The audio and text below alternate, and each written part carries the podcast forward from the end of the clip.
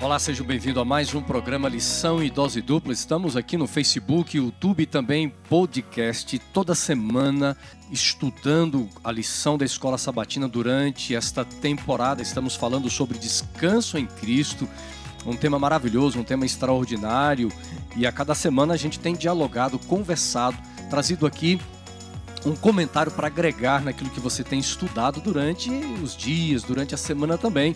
E é claro, comigo sempre os meus amigos, Pastor Robson Menezes. Tudo bem, Pastor Robson? Tudo bem, meu querido amigo Pastor Wanderson Assunção. Que gostoso estar aqui contigo, com o seu xará, essa dupla fantástica. Tenho aprendido muito já um mês e meio aqui com vocês, dividindo esse espaço, a recapitulação da lição. E é muito bom. Eu sempre ouço por onde eu ando que esse programa é fantástico. E agora eu sou o privilegiado de participar aqui com vocês. Obrigado pela oportunidade. é nossa, né, Xará? Xará, e aí, preparado ou não? Rapaz, sempre preparado, viu? Para participar da lição e recapitular a lição com os amigos é uma benção, viu? Tem aí algumas alguns requisitos muito simples para quem quer concorrer. Uma frase da lição que te marcou, tá uhum. tá bom? Da lição que você quis postar ali. Ou você pode fazer com a sua classe de escola sabatina também, aos sábados. Mas Ótima tem, essa ideia. Tem um quesito missionário, mas eu gosto de estudar a lição, eu gosto de estudar a Bíblia com algum amigo interessado da igreja. Faz uma selfiezinha com ele ali, pede autorização. Olha, queria mandar para uns amigos meus ali. E aí você vai estar concorrendo também da mesma forma. Aí, é, ao postar a foto nas redes sociais, tem que marcar. Isso. Fala o teu Instagram, porque ele é muito difícil. Meu Instagram é Verechita. Não, não é brincadeira. Achei que ele ia começar ele fez hebraico Instagram ali, né? em hebraico. não, meu, é simples. Domingues, underline, Edu de Eduardo, né? Que é meu segundo nome. E V de Wanders. Domingues, under, Domingues, underline, Edu V. Até eu errei aqui. É. Mas vai aparecer aí pra você, erra. tá bom? É. O seu, pastor Robson. Olha, deixa, deixa eu olhar aqui, porque é, eu, eu sou uma pessoa é, bem complicada tá nesses aspectos. É, tá desculpado. Mas vamos lá. Ele, ele não é meu... é muito de redes sociais. eu sou meio devagar, mas o negócio vai andando aí. É arroba Robson Menezes. Olha que simples, né? É. Simples. Mas isso aí é Instagram chique, assim, de gente é, famosa. É, Vou, vou, mudar o meu ainda. Você vai ver. É, isso é muito difícil. O meu, o meu para você também marcar, vanderson.assunção7, ok? Vanderson.assunção7, vai, vai marcando a gente nas suas postagens, você pode também nos seguir, ok? Muito bem. É, vamos começar aqui, já que fizemos a propaganda é, da nossa, dos nossos brindes, né? Chegou o momento então de nós entrarmos na lição da Escola Sabatina.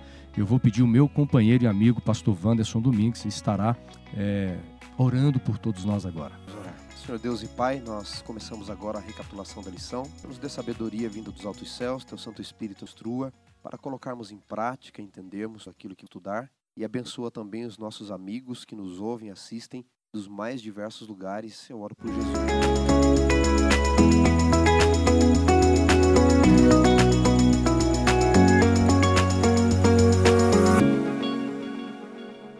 Muito obrigado, pastor Wanderson, por nos dirigir esta oração. Então, o tema que nós vamos conversar aqui é encontrando descanso nos laços familiares. Nós estamos dialogando sobre o descanso em Cristo, já estudamos vários contextos, várias situações, e chegamos agora num contexto sobre família, porque como viver no descanso em Cristo se pessoas não conseguem viver bem nos relacionamentos familiares, e é claro, por que não dizer relacionamentos uns com os outros. Mas a lição ela está destacando aqui, dando um foco dentro de um contexto familiar. É, nós somos criados, o ser humano foi criado à imagem e à semelhança de Deus. O propósito original é que houvesse relacionamentos perfeitos entre pessoas, na sociedade e, é claro, na família. Mas lá no livro de Gênesis, nós já vamos encontrando ali, amigos, com a entrada do pecado, já os primeiros conflitos familiares. Né? É, é impossível, no, no mundo de pecado como vivemos, nós termos é, famílias perfeitas. E a lição da semana, por incrível que pareça, traz uma história assim familiar, muito tensa, traz uma história familiar que, se a gente for analisar, se eu não queria fazer parte dessa família, não sei se vocês chegaram a essa conclusão, né?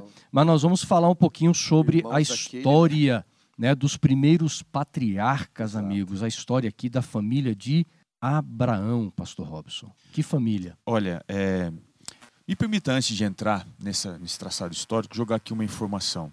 Os dados da Unicef, eles apontam que 80% das agressões físicas contra crianças, adolescentes, foram causadas por parentes próximos. 80%. Ou seja, de hora em hora morre uma criança queimada, torturada, espancada pelos próprios pais. No cenário atual que a gente vive, a família é o pior tecido social que existe. A família é o lugar onde você encontra maior desespero, maior angústia, onde os traumas que você carrega por resto da vida possivelmente foram ocasionados por pessoas que você ama. Isso sem mencionar, eu tenho aqui algumas informações sobre questão de estupro, de, de violação, de um monte de coisa relacionadas ao contexto familiar. E a lição, ela coloca uma frase aqui que eu achei sensacional. Nós podemos escolher muitas coisas na vida. Você pode escolher profissão, escolher amigos, você pode escolher muita coisa, mas uma coisa você não escolhe: é família. A minha família eu não escolhi, você não escolheu a sua, você não escolheu a sua. No máximo, o cônjuge, né, pastor? Exatamente. A gente não escolhe onde a gente nasce, quem é nosso pai, quem é nossa mãe, quem são os nossos irmãos. Uhum. Mas, é, dentro do contexto da família, a gente pode escolher como viver. Uhum. Se você vai viver sobre é, o reflexo, o trauma, a, os problemas que vêm de geração em geração, ou uma pessoa livre diferente, né? Hum. Essa é uma coisa que cada um aqui tem a sua experiência para falar, né? É curioso, não é? E irônico, porque você não pode escolher a família que você nasce, mas mesmo nesse mundo de pecado, por pior que seja a família que nós temos, Deus nos dá a sabedoria de tentarmos escolher a família na qual nós morrer, né? Que é a família que nós vamos instituir, por isso a Bíblia diz: deixará o homem, o pai e sua mãe, unir-se-á sua esposa, e os dois formarão uma só carne, não é? Mas eu queria destacar aqui logo no início, colegas, é, a respeito do tipo de amor familiar. O Lewis escreveu um livro chamado Meus Quatro Amores, e ele dedica um capítulo inteiro para o amor familiar. Porque nós temos vários tipos de amores no grego, né? O amor ágape, o amor filéu, temos o amor eros, Vênus, e nós temos o amor estorguê, que é o amor familiar. O amor estorguê é muito interessante porque ele precisa de algo familiar para amar de fato, não é? O que explica, portanto, o pai amar seu filho, sua filha, a mãe amar seu filho e sua filha, e até os animais podem ter um tipo de amor familiar. E aí o Lewis ele coloca algo interessante, Chara. Ele diz: por que, que um cão pode morder, é, ferir alguém nunca lhe fez mal e vai abanar o rabo para aquele de casa que pode chutá-lo todos os dias? Que precisamos de algo familiar nesse tipo de amor. Só que este amor familiar, ele carrega com. Aí o Lewis, o Lewis diz assim, não é? Que os nossos amores não fiquem da porta para fora. Porque nós, seres humanos, temos tendência, e é por isso que o pastor Robson diz dados, em desprezar aquilo que se torna, aquilo que se torna cotidiano, que é a família. É interessante que a cultura líquida dos tempos que estamos vivendo, os relacionamentos líquidos, e quando se fala de família, a sociedade hoje ela entende o seguinte: é, é problemas, os problemas estão difíceis, qual o caminho mais mais curto, o atalho e o mais fácil. Por exemplo, dentro de um contexto de, de problemas no casamento, é a separação. Né?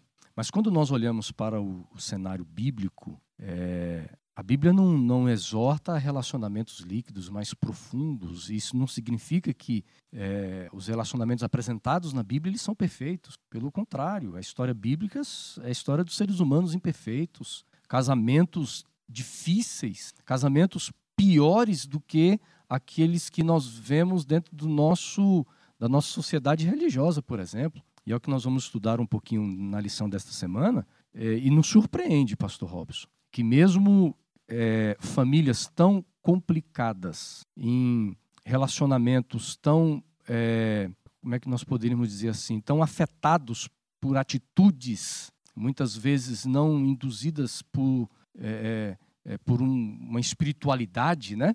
Mas foram famílias usadas por Deus, famílias aonde Deus teve o prazer de fazer parte delas e famílias que foram restauradas, né? Falando sobre família, de né? A gente é, dentro da Bíblia você tem que levar em conta o em conta o enquadro do tema família. Eu estou aqui com o texto de Êxodo 20, o verso 5. Você encontra aqui é, a seguinte afirmação: Eu Sou o Senhor teu Deus, Deus zeloso, que visito a iniquidade dos pais nos filhos até a terceira e quarta geração daqueles que me aborrecem. O que, que eh, Deus está querendo dizer aqui? Basicamente, o pecado cometido na família tem uma grande tendência, uma propensão muito grande de se repetir na próxima família.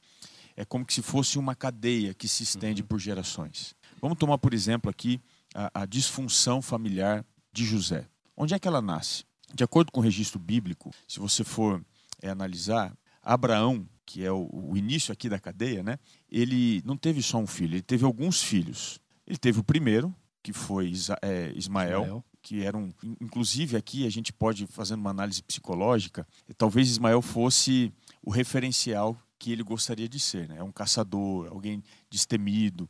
Abraão era dependente do pai, só saiu de Arã depois que o pai morreu. Então, é, era aquele filho que de repente foi o que o pai gostaria de ser. E ele amava é, esse perfil, né? Isaac. Aliás, Ismael. Ismael. Aí nasce Isaac. Isaac parece ser uma pessoa um pouco mais frágil. Tanto é isso é verdade que se você for analisar aqui no capítulo 16, se você puder me, me ajudar aí, capítulo 16, o verso 6. Gênesis 16, 16, né? o verso 6. Olha só o que acontece. Respondeu Abraão a Sarai: A tua serva está nas tuas mãos, procede segundo o melhor te parecer. Sarai humilhou-a e ela fugiu da sua presença. Ou seja, Abraão permitiu que Isaac, aliás, que Ismael, estou confundindo aqui os nomes deles, ele, ele fosse mandado embora, para não atrapalhar a criação de Isaac. Você vai lá para o capítulo 25 do livro do Gênesis, e você olha ali no verso 6, diz assim: Porém, aos filhos das concubinas, estou lendo 25, 6 de Gênesis, é, deu ele presentes e ainda em vida, olha só isso aqui, o separou de seu filho Isaac, enviando-os para a terra oriental. Ou seja, Abraão tinha um filho amado, que era Isaac. Parece ser uma pessoa com um perfil mais frágil. O pai separa Ismael para um lado e manda os outros filhos para outro. Eles vão embora. Bom, o pai, Abraão, tinha um sério problema de caráter. Ele gostava de mentir. Você tem, por exemplo, a experiência quando ele estava cruzando por uma terra desconhecida, sabia que a sua esposa era bonita, o que, que ele faz? Ele mente, dizendo Uhum. que ela era irmã. O que acontece? Esses traços de caráter de Abraão, eles vão se repetir em Isaac. O que, que Isaac faz? Ele tem dois filhos, Isaú e Jacó. O tal do Isaú era muito parecido com seu irmão Ismael. E ele se afeiçoou, porque ele nunca ati- atingiu as expectativas do pai plenamente. Então o que ele faz? Ele escolhe esse filho. Ele escolhe o Esaú. E ele deixa Jacó de lado. Apesar de Deus já ter aparecido em sonho para sua esposa dizer que ele é que seria o filho da primogenitura. parece que, parece que é, Jacó se assemelha mais com Isaac, Com- né? Exatamente. Se assemelha mais. E ele busca um diferente, um referencial diferente. Né? Uhum. E aí o que acontece? O Isaac, se você for olhar, quando ele está fugindo, e você tem lá no capítulo 26, o verso 7, olha só o que ele faz. Perguntando-lhe os homens daquele lugar a respeito da sua mulher, disse: É minha irmã. O que, que ele está fazendo aqui? Ele está fazendo a mesma coisa que seu pai fez. Uhum. Você vê que uma disfunção familiar ela se replica na E- geração E, seguinte, né? e e veremos os- esses mesmos traços em Jacó depois. E olha só que interessante, no capítulo 28, verso 2, o que, que o pai Isaac faz? Ele manda o filho embora.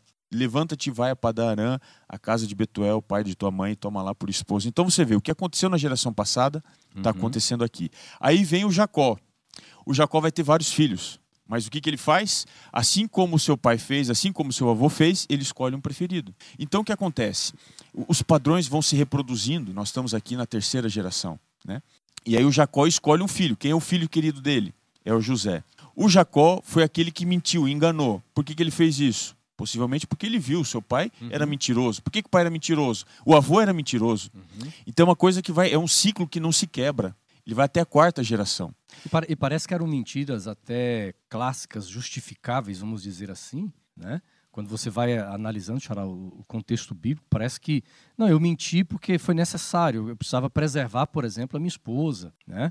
E, e- e essas mentiras vão, vão passando de, de pai para filho, né? Para um neto. Interessante, viu, pastor Robson? E, e ela só se rompe, curiosamente, na quarta geração, com José.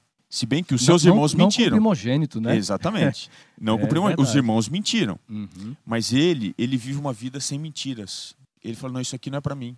Então veja, tem duas coisas interessantes nessa história. Primeiro, talvez muitos dos comportamentos que você julga inaceitável em alguém, talvez seja esse comportamento que você tem vivido por reprodução do seu contexto familiar. A gente gosta de acusar nos outros o que está presente na gente. Então pare e analise você.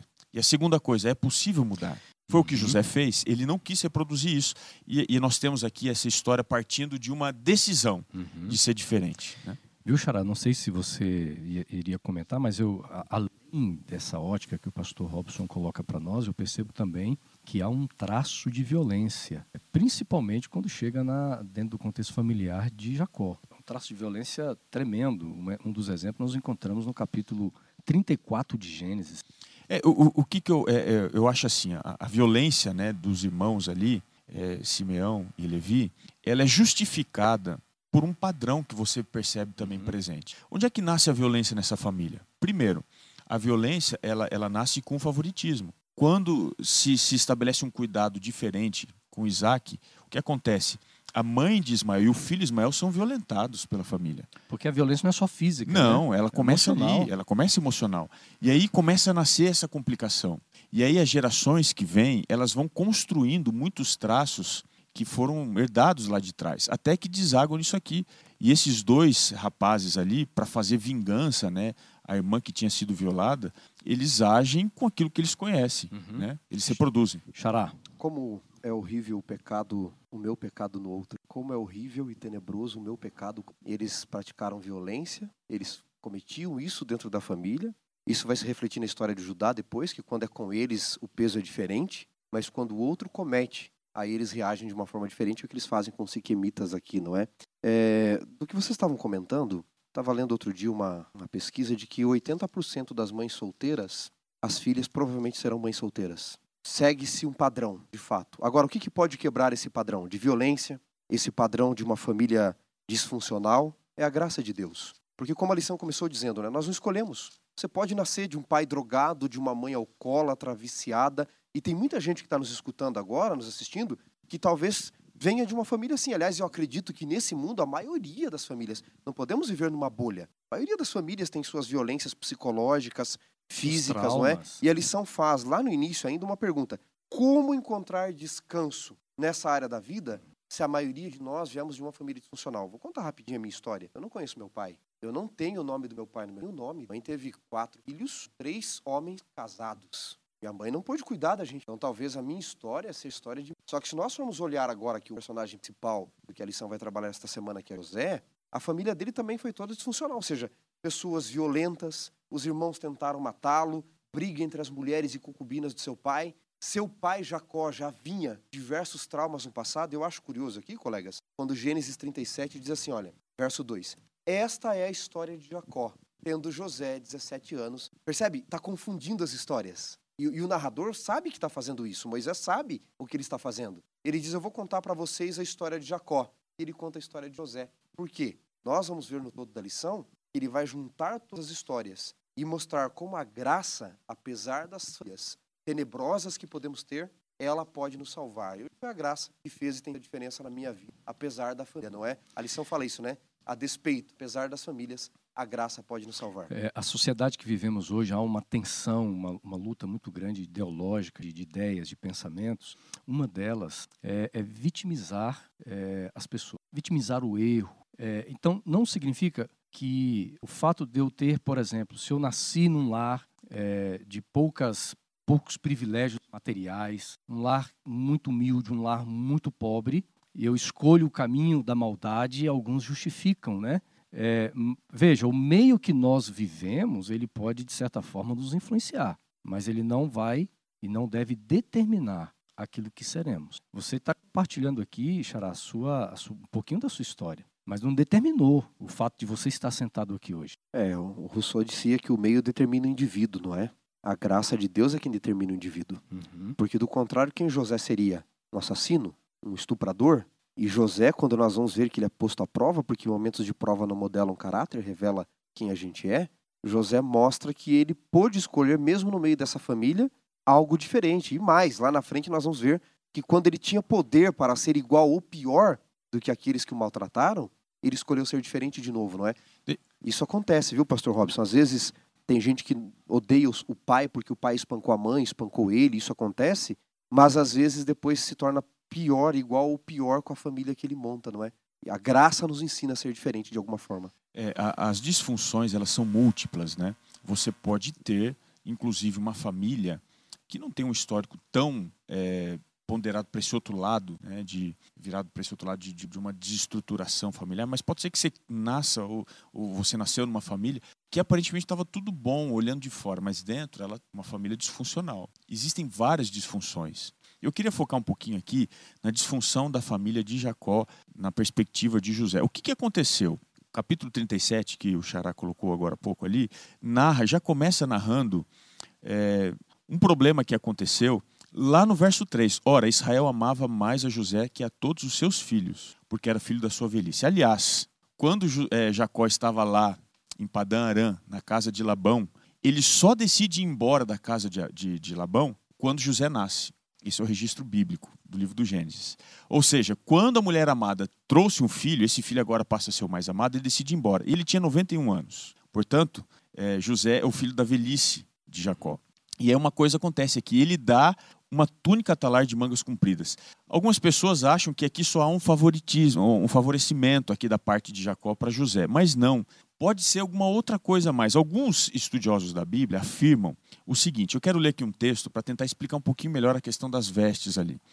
Capítulo 5 do primeiro livro das Crônicas, o verso 1, diz assim: Quanto aos filhos de Ruben, o primogênito de Israel, que é o novo nome de Jacó, pois era primogênito, mas por ter profanado o leito do seu pai, deitou-se, é, ou melhor, deu-se a sua primogenitura aos filhos de José. Pare um pouquinho aí.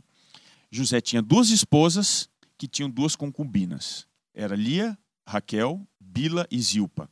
Bila era concubina de Raquel, a mulher amada. E quando ela não conseguiu dar a luz, ela deu a concubina, Bila. Bila dá a luz a Dan e Efraim. Portanto, quando você vai em Gênesis capítulo é, 35, você percebe que há o pecado descrito de Rubem, que vai à cama com Bila, que era concubina de Raquel. Portanto, há uma afronta direta aqui de Rubem, o primogênito, para com o seu pai. Diz o verso 22 do capítulo 35 do Gênesis. E aconteceu que, habitando Israel naquela terra, foi Rubem e se deitou com Bila, concubina de seu pai, e Israel soube. Veja, essa foi a razão dele ter perdido a primogenitura. Para quem que a primogenitura foi dada? Para José. Possivelmente, Gênesis capítulo 37, quando descreve é, José ganhando essa, essa veste talar, possivelmente aqui seja o ato consumado do pai passar para aquele filho o mais novo, curiosamente, a primogenitura. E isso trouxe muita raiva, muito ódio no coração dos pais. Se essa interpretação for correta, nós estamos aqui diante de uma situação de os irmãos tentando anular ou destruir, desconstruir, desconstruir né? a ação do pai. Viu, pastor? É, essa inferência bíblica que você fez, essa é, teoria, tese, né? Ela condiz sim, porque eu tenho alguns papiros que eu trouxe do Egito, é muito curioso observar algo. Os senhores, naquela época, sempre usavam roupas coloridas e os servos usavam roupas brancas, sem cor. Então, até pela cultura que o cercava, ao dar a túnica colorida, ele está dizendo: José será o senhor de todos. Era uma túnica que se destacava, né, Se destacava. Agora, notem, tem uma outra questão que envolve a família toda. Porque nós temos por ordem de nascimento dos filhos de Jacó o seguinte: Rubem, Simeão, Levi, Judá. Daí vai Zacar, Zebulon.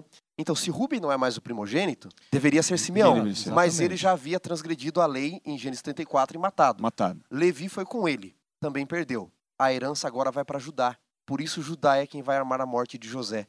Ele sabe que a primogenitura caiu para ele. Uhum. E, e a, a referência do texto, nós vamos explicar mais adiante, mostra que o principal que arquitetou a morte de José, porque Rubem ainda o livra depois, foi Judá. Porque quando agora Judá, é, Jacó entrega a capa colorida, Judá está dizendo: peraí, ela pertence a mim é, por direito me agora. Me devolva, né? Exatamente. Uhum. E é ele que vai arquitetar a morte do irmão e depois. E, e um detalhe curioso sobre essa, essa linha que você puxou: quem é que se lamenta mais pelo ocorrido, né, o fato do poço ali, o ocorrido na vida de José? É Rubem. Por quê?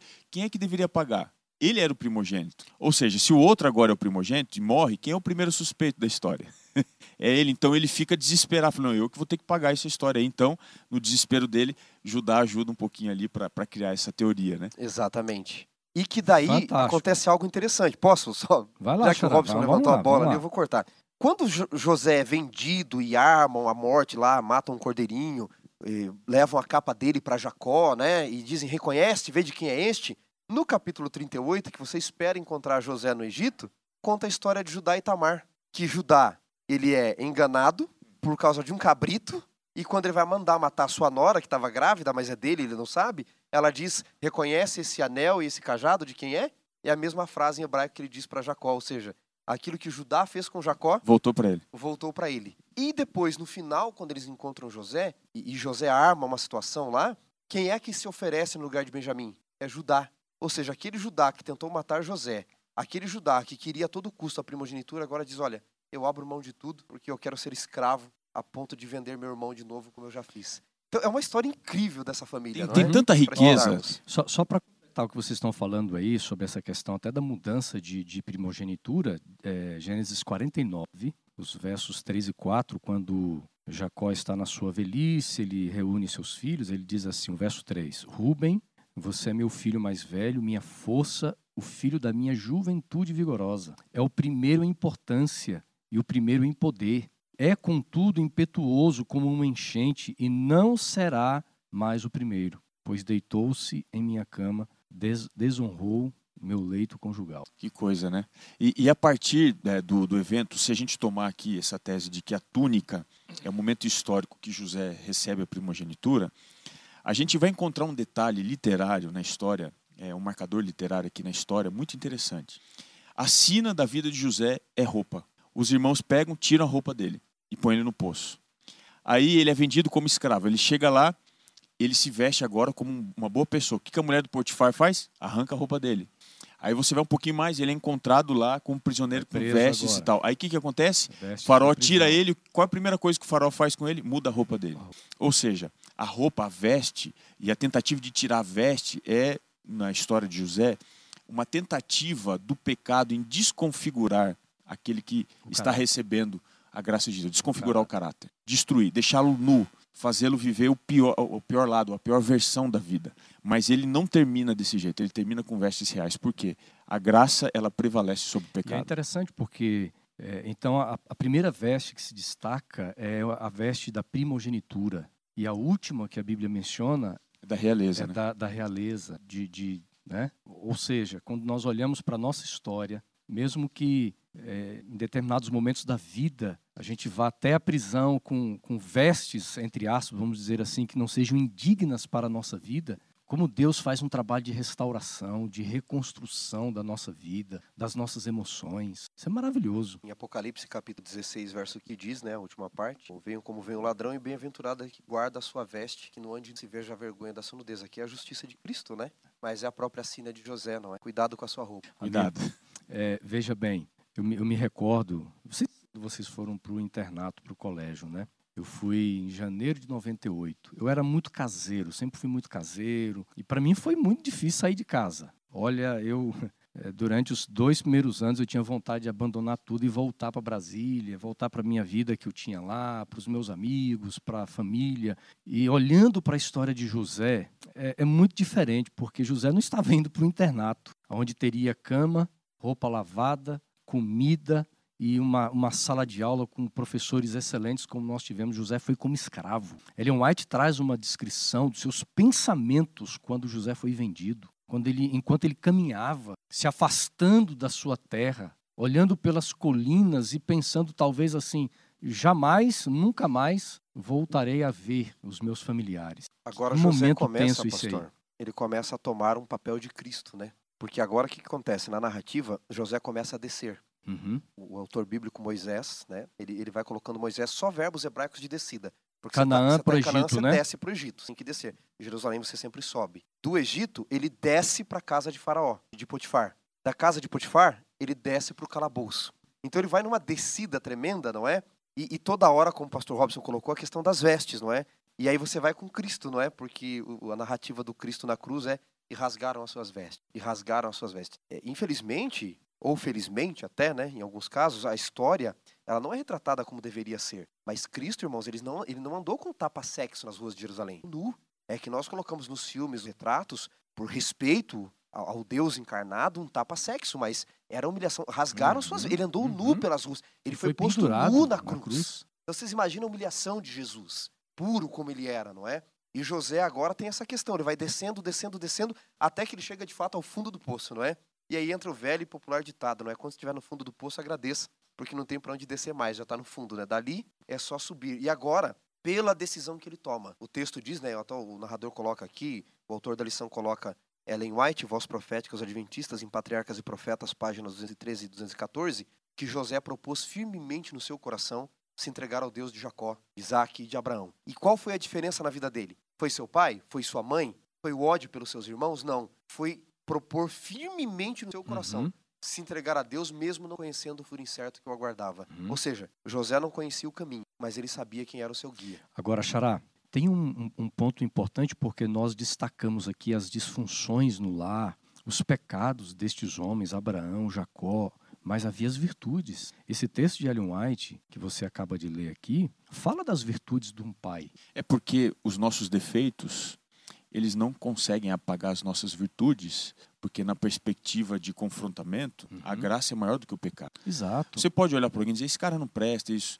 isso é sua visão, é, essa é a minha visão. Mas Deus, ele não nos vê como nós somos, mas ele vê o que nós podemos ser. Uhum. E Abraão, ele é o pai da fé porque ele nunca interrompeu a ação de Deus na sua vida. Por isso. Olha que interessante, diz assim o texto: Então seus pensamentos se voltaram para o Deus de seu pai. Na infância foi ensinado a amá-lo e reverenciá-lo. José, no ambiente de grande conflito, porque ele conseguia enxergar os defeitos do pai, mas também conseguia ver o quê?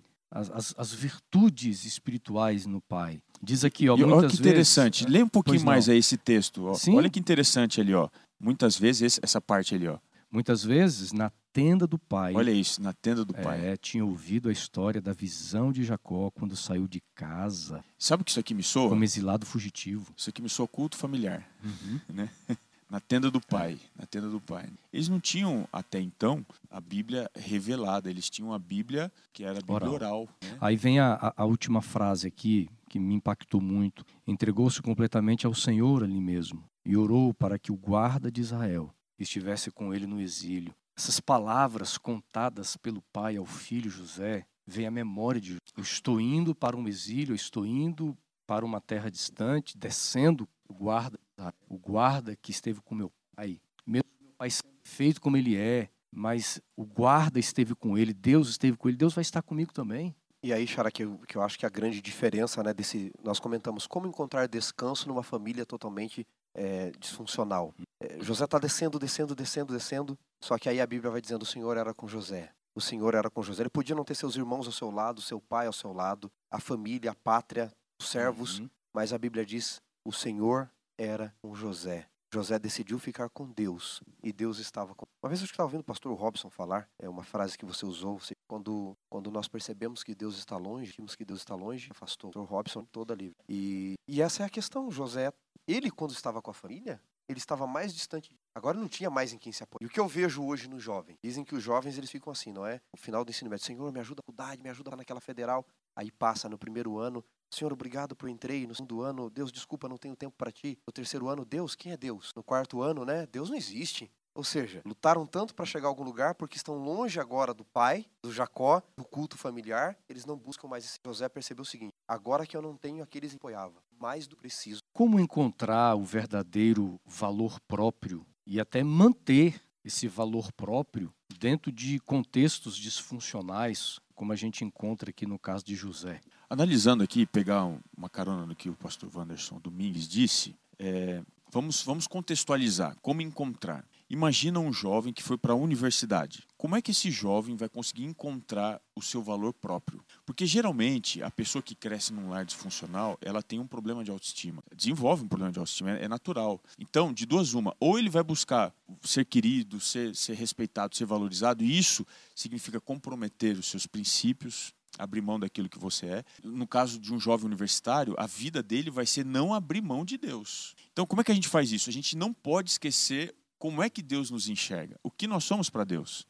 E o curioso aqui é que o nosso próprio guia, na terça-feira, traz um, um, verso fantástico, quero ler aqui, que é Isaías 43, o verso 1, diz assim, Mas agora, assim diz o Senhor, que te criou, ó Jacó, e que te formou, ó Israel, não temas, porque eu te remi, chamei-te pelo teu nome, tu és meu. Ou seja, o meu valor não está no que os outros acham de mim. O meu valor está naquilo que Deus pensa sobre mim. E isso era a coisa mais importante para José. Ele poderia não estar com seu pai, poderia não estar com seus irmãos, mas ele sabia que ele estava na presença de Deus. Isso é tão verdade que quando a, a Potífera, eu não sei o nome dela, né? Estou dando esse nome aqui, essa Potífera, ela, ela bateu o olho no José e pôs a mão nele. Para ele, ele não tinha ninguém olhando, não tinha ninguém vendo, ele poderia deitar, mas ele sabia quem que estava ali acompanhando. Ele sabia o que, que Deus pensava sobre ele. Ele sabia quanto Deus o amava. E para ele, fazer esse tipo de coisa seria terrível. É, algumas pessoas estão é, muito preocupadas assim, o que eu penso de mim mesmo, mas ela não se conhece assim. Alguns estão preocupados é, pensando o seguinte: o que os outros estão pensando de mim? E a maioria deixa de pensar e valorizar o que Deus pensa a respeito de mim. Eu tenho entendido, Xará, que para nós conhecermos o nosso próprio valor, não sou eu que, quem determino o quanto eu, eu, eu quanto eu, valho, eu, né? eu valho. Não sou eu que defino o meu valor. Quem define é Deus, é a graça dele. Porque o, o, o mundo, o que, que por exemplo, há, há, pessoas que se entregam tanto às coisas do mundo e o mundo desvaloriza o ser humano. Por exemplo, você pega as redes sociais, né? Há mulheres que se expõem nas redes sociais, mostrando o corpo, tentando mostrar o valor que ela tem. Agora, será que o valor dela é o corpo? Será que ela é uma mulher vazia?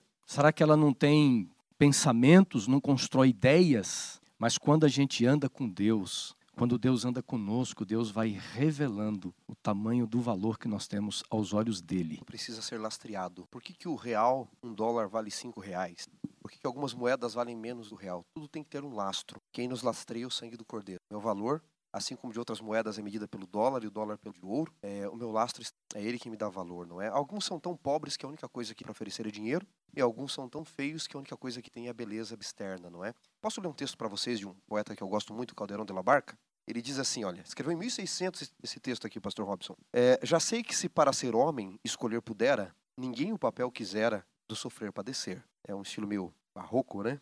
É, todos quiseram fazer o de mandar e reger, sem advertir e sem ver, que em ato tão singular aquilo é representar mesmo ao pensar que é viver. Traduzindo para versão Wanderson revista atualizada, porque é meio tenso o texto, né? Eu diria, eu diria o seguinte: eu sei que se nós pudéssemos escolher nossa vida, todos escolheriam a vida de mandar e reger. Ninguém escolheria de sofrer e padecer, mas as pessoas não se dão conta que mandar e reger é representar, e padecer nessa vida é o verdadeiro. José começou a entender que ele precisava passar pelas dificuldades, elas fazem parte da vida. Às vezes que outros impõem, como seus irmãos impuseram, mas José não era tão santinho, ele era fofoqueiro, ele era mimado. E Deus precisava transformar José num homem de verdade. E eu gosto de um texto de Ellen White, no livro O Comportor Evangelista, onde ela diz assim: as dificuldades da vida são cobreiras de Deus na modelação do nosso caráter. E muitos de nós jamais conhecemos a Deus. Fui criado pelo pai, quase adoção, dotado pela cidade, e minha avó resolveu de barro, passando dificuldade. Mas um, será que eu fui criado pelo pai? Será que eu não casado? Que tem as dificuldades da obreira da modelação do nosso caráter. Você perguntou assim: como nesse nosso valor, em meio às vezes nos agridem. Cresci muitas vezes ouvindo você não vale nada, você não vai dar em nada, não presta. E vocês comentaram bastante coisa, é interessante. Só que a sociedade moderna encontraram sociais repletas que o outro, minha viagem, não que estar errado postar essas coisas, mas viver só disso. E quando eu deixo Quantas de viver, curtidas, né? É, só me importa as curtidas. E às vezes eu me importo mais em estar tirando a foto do que parar e apreciar o lugar. Eu, eu me importo mais com a comida postada do que em apreciar a comida. Postar, partilhar com seus amigos, mas viver só em função disso. Ou seja, o meu valor tem que estar no outro. Não basta ser rico se o outro não souber que eu Não basta viajar se o outro não souber que eu estou viajando. E José estava vivendo isso na sua infância. Olha a minha capa, olha o meu pai, ele só me ama. E Deus teve que tirar tudo que ele achava ter valor um valor líquido, Xará. real, verdadeiro valor da vida. É um valor líquido, né? Exatamente. E dar coisas concretas a ele. É um valor líquido que é como um balão cheio de ar que com o tempo vai se esvaziando e você vê a, a, a, é, de uma forma frustrada depois a realidade de que, de que realmente para as pessoas você não tem valor. É, e, e, esse é um perigo das pessoas hoje que centralizam, ou que centram a vida nas redes sociais. Nós vivemos hoje uma época de, de corpos de plástico, dinheiro de vidro. O que, que isso significa? Mais importante é parecer do que ser. Mais importante é ter do que ser. Então, a, a gente vive no, numa necessidade de exposição tão grande que isso demonstra que a humanidade chegou finalmente no seu poço. Como José, a sociedade está no poço. A gente precisa descobrir o nosso valor. José, ele sabia quem é que estava com ele. E o curioso é que, ao saber disso, ele, ele conseguia lidar com as diferentes situações e contextos. Quando a gente vê lá no capítulo 39 do Gênesis, José lá dentro é, da casa agora do Potifar, interessante que diz o texto que é, tudo que ele é, ele é praticamente o Midas né da Bíblia né tudo que ele tocava virava ouro. Agora, por quê? O texto é claro dizer porque o Senhor era com ele. E foi a única coisa que ele não abriu mão. Ele falou assim: olha, eu posso ir para o Egito, eu posso ser feito escravo, posso ir para qualquer lugar, mas de Deus eu não abro mão. E ele escolheu a melhor parte. Hoje a gente precisa refletir: será que, como sociedade, como indivíduo, como igreja, nós estamos escolhendo a melhor parte? É, eu, eu, quero ler com vocês aqui um, um texto do comentário que diz assim: a história de José é a história de um jovem que foi fiel a Deus em meio a laços familiares disfuncionais. Mas o Senhor fez dele um instrumento para salvar sua família e restaurar os relacionamentos que haviam sido perdidos. Eu vejo aqui a relação é, de encontrar valor próprio com propósitos. Propósito. E isso é a coisa mais forte da vida. Você ter, eu acho que praticamente todo mundo conhece aquele livro, né, conhecido é uma vida com propósitos, uhum. né? Nós nesse mundo precisamos descobrir quais são os propósitos que nos sustentam, que, que trazem sentido à vida. Eu estou me lembrando aqui de um artigo que eu li já há algum tempo atrás, eu não vou me lembrar a referência exata, se é CNN, se é, uh, se é uma outra grande, grande outro veículo de comunicação da Inglaterra, diz que é, um fenômeno tem assustado a sociedade, que é a migração de jovens que têm a origem é, árabe, que moram em países extremamente desenvolvidos, em primeiro mundo, mas que têm aberto mão, inclusive meninas, é as mulheres do Islã, eu me lembro do, do, do negócio lá, do, do, título. Elas saem da Inglaterra e vão ser mulheres escravas sexuais dessa, desses braços de, rebe de rebelião né, que, uhum. que, lutam contra. Eh, são esses extremistas. E aí a razão que ele coloca no artigo, essa jornalista que foi visitar inclusive essas meninas lá, escreveu, é a seguinte: que elas foram para lá porque elas não tinham mais um propósito de vida uhum. e, e, abraçaram o primeiro que apareceu. Então, quando a gente vive com propósito, a nossa, a nossa vida ela pode estar no poço, você pode estar no palácio, você pode estar numa casa bem sucedida, você pode estar com seu pai. Você não muda, você é a mesma pessoa. Porque você sabe quem é você, você sabe o que Deus pensa de você, você sabe a, a quem você pertence. As outras coisas são um detalhe. É, é, quando nós olhamos para a cruz, nós encontramos o valor que nós temos, propósito. Quando eu entendo, por exemplo, a questão da bênção que Deus nos deu de nos dar dons espirituais, eu vejo é, valor e propósito. Elas andam juntas. José tinha é, um valor extraordinário aos olhos de Deus, mas tinha propósito. Isso vai acompanhando toda a sua história. Deus não vai abençoando José por acaso, sem propósito mas Deus vai reconstruindo, né? Como você falou, Xará, Deus vai permitindo situações difíceis, prepará-lo para desafios maiores, formação do caráter, o aperfeiçoamento. Isso tem acontecido na vida de, de todos nós. Nós temos que nós temos que ter paciência, mesmo os momentos em que estivermos no deserto, entender o seguinte: eu tenho um grande valor para Deus e a propósitos extraordinários de Deus para mim. Antes de José ser Senhor, Deus seria o primogênito, seria por todos, que na interpretação, ao menos foi a interpretação dos seus filhos se curvar perante ele e servi-lo. Hum. Deus mostrou para ele que antes de ser Senhor, a gente a ser, de ser o primeiro lá no Egito depois de Faraó, ele tinha que aprender a ser o último lá na masmorra. Mas em todas as situações, entender que Deus estava com viver por propósito vai ao contrário do que o mundo prega. O mundo nos ensina que o objetivo da vida, qual o propósito da vida? Ser feliz. Uhum. E o que é ser feliz? É ter. É ter carro, é ter viagens, é título, diploma, é ter homens, mulheres, ter família, ter, depende do gosto de cada um. E a vida nos ensina, a Bíblia nos ensina através de José, que nós não vamos para ser propósito. José antes sonhava com a felicidade. A felicidade era ter, ver ao Exatamente. Ser quem eu gostaria. Agora, amigos, só para a gente é, ir para o final aqui, Pastor Robson, e para nós fecharmos aqui, é, é interessante notarmos que as disfunções nos relacionamentos familiares na sociedade revela é o reflexo em miniatura do grande conflito que existe. E ninguém está isento do grande conflito, né? Nós fazemos parte de um cenário maior. Se fosse uma, uma peça, existem vários atos. A nossa vida faz parte de um ato, de uma peça maior que ainda não terminou. Por isso que a gente tem que ter a noção de Deus na nossa história. Eu gosto muito de uma música, não sei se vocês já ouviram, é, Estênio Márcios, ele compôs há muito tempo atrás, chamado Tapeceiro. É, diz assim, é, uma parte aqui, do, não vou ler todo porque é grande a letra, mas diz assim: Minha vida é obra de tapeçaria, é tecida de cores alegres e vivas que fazem contraste nos, no meio das cores, nubladas e tristes. Aí ele diz assim: Se você olha do avesso, nem imagina o desfecho. No fim das contas, tudo se explica, tudo se encaixa, tudo coopera para o meu bem. A nossa vida ela é tecida do avesso. Se José fosse alguém que não conhecesse Deus, ele não ia entender. Facilmente ele se desfaria de Deus, da sua fé. Mas ele estava vivendo a vida ao avesso.